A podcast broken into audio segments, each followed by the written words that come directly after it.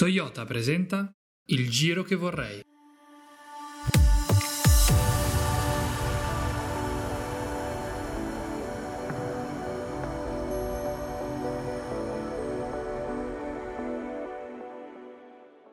Io vorrei che nella Luna ci si andasse in bicicletta per vedere se anche lassù chi va piano non va in fretta.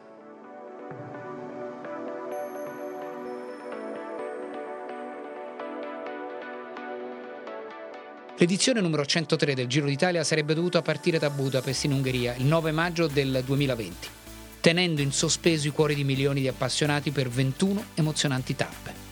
In attesa di poter tornare ad affollare le strade più spettacolari del nostro paese, per sostenere i moderni eroi delle due ruote, ci avventureremo insieme, grazie a Toyota, in un nostro personalissimo giro. Tappe nelle quali raccontare le storie, nella storia, che parlano di un senso d'appartenenza inimitabile, parte integrante di una memoria collettiva che ci ha fatto accorrere a milioni sul ciglio delle strade, di mare, di città e di montagna.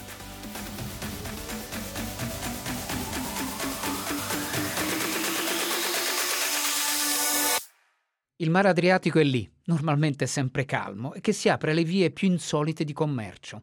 Una via diversa per quel tempo, tempo di espansione e voglia anche di consolidamento del potere economico. Parliamo di Roma. Il suo dominio dell'Italia centrale passa per la terza guerra sannitica, con la battaglia delle nazioni.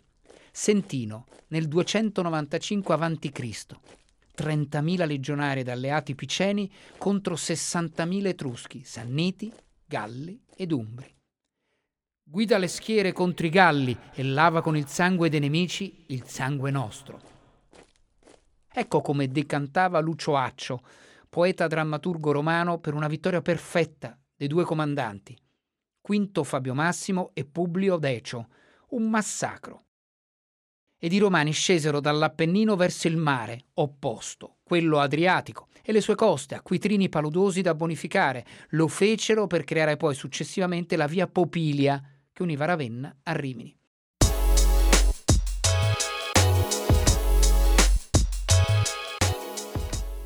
Questo solo per dire in che ottica storica nascerà Cesenatico, porto di Cesena, che aggiunse dopo l'anno 1000 Atico, da Ittico, Prima una fortezza, poi il porto. Assai ambito e desiderato, tanto che fu annientato e ricostruito molte volte in tante epoche, con persino uno studio di un certo Leonardo da Vinci per un canale di navigazione.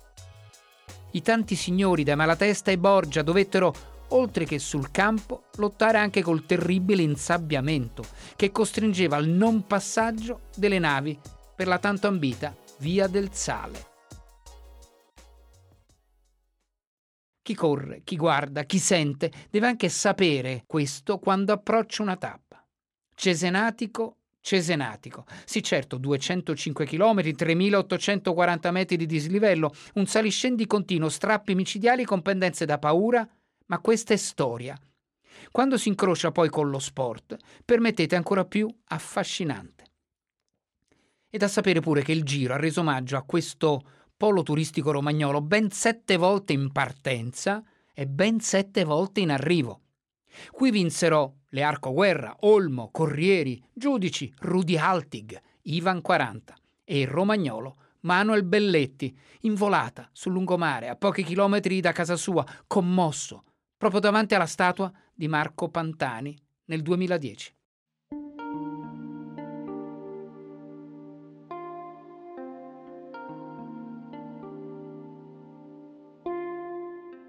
Pantani.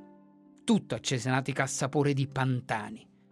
Ora però nell'edizione 103 gli organizzatori si sono superati, con partenze e arrivo e tanto per non risparmiarsi in energia, di quella che con la macchina ibrida ripercorre passo passo, pedalata pedalata, chilometro dopo chilometro il percorso della Nove Colli, una delle più belle ed esigenti gran fondo per amatori o pazzi amanti del pedale. Nata nel 1971, Fu la prima con 17 partenti e tanta fatica pioneristica. Ora di gran fondo si ha difficoltà nel contarle, come le migliaia di migliaia di partecipanti che fanno rabbrividire quei 17 che si avviarono fuori Cesenatico, salita e piadina.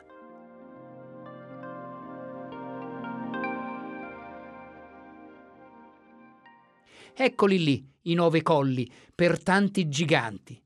Uno, Polenta. Due, Pieve di Rivaschio. Tre, Ciola. Quattro, il terribile Barbotto. Cinque, Montetiffi. Sei, Perticara. Sette, Montepugliano. Otto, Passo delle Siepi. Nove, Garolo. Nulla di troppo lungo o alto per un professionista, ma nove sono tanti e cinque di loro sono sempre anche dei Gran Premi della montagna. Per i pedalatori e tanto romantici della domenica, nove colli vuol dire affrontare l'impossibile, ma solo il ciclismo regala questa commozione nel superare le avversità. La fatica è uguale per tutti e per i tanti sapere che i campioni passano di là sui nove colli è orgoglio puro per dire eh beh io, io l'ho fatto, il barbotto, non come loro, ma l'ho fatto.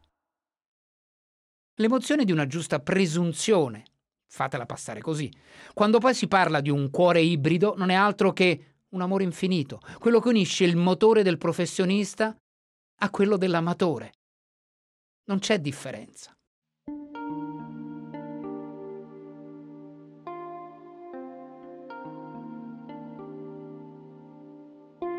Il barbotto veniva assaltato da un ragazzino di allora, con tanti capelli, un certo Marco Pantani da Cesenatico scalatore puro, campione incredibile e ultimo doppio vincitore di Giro e Tour.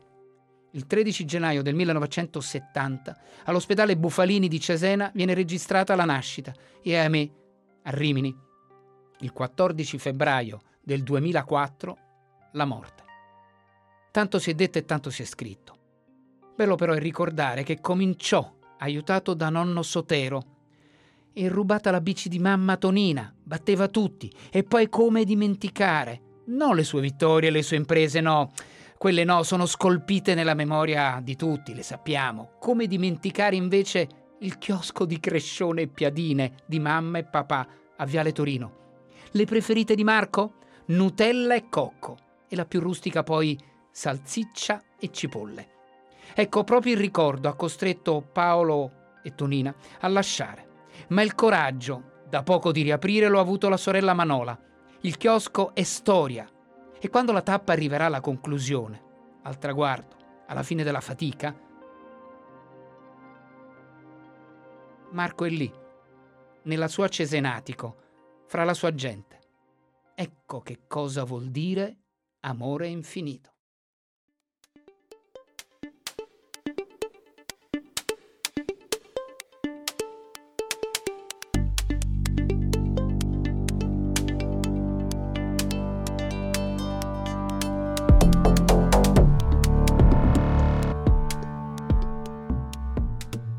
Siamo giunti al traguardo della nostra tappa. Qui, al giro che vorrei, molti chilometri ci aspettano ancora ed altrettante storie attendono di essere raccontate per poter godere dentro a delle cuffiette di tanti pezzetti della nostra magnifica storia.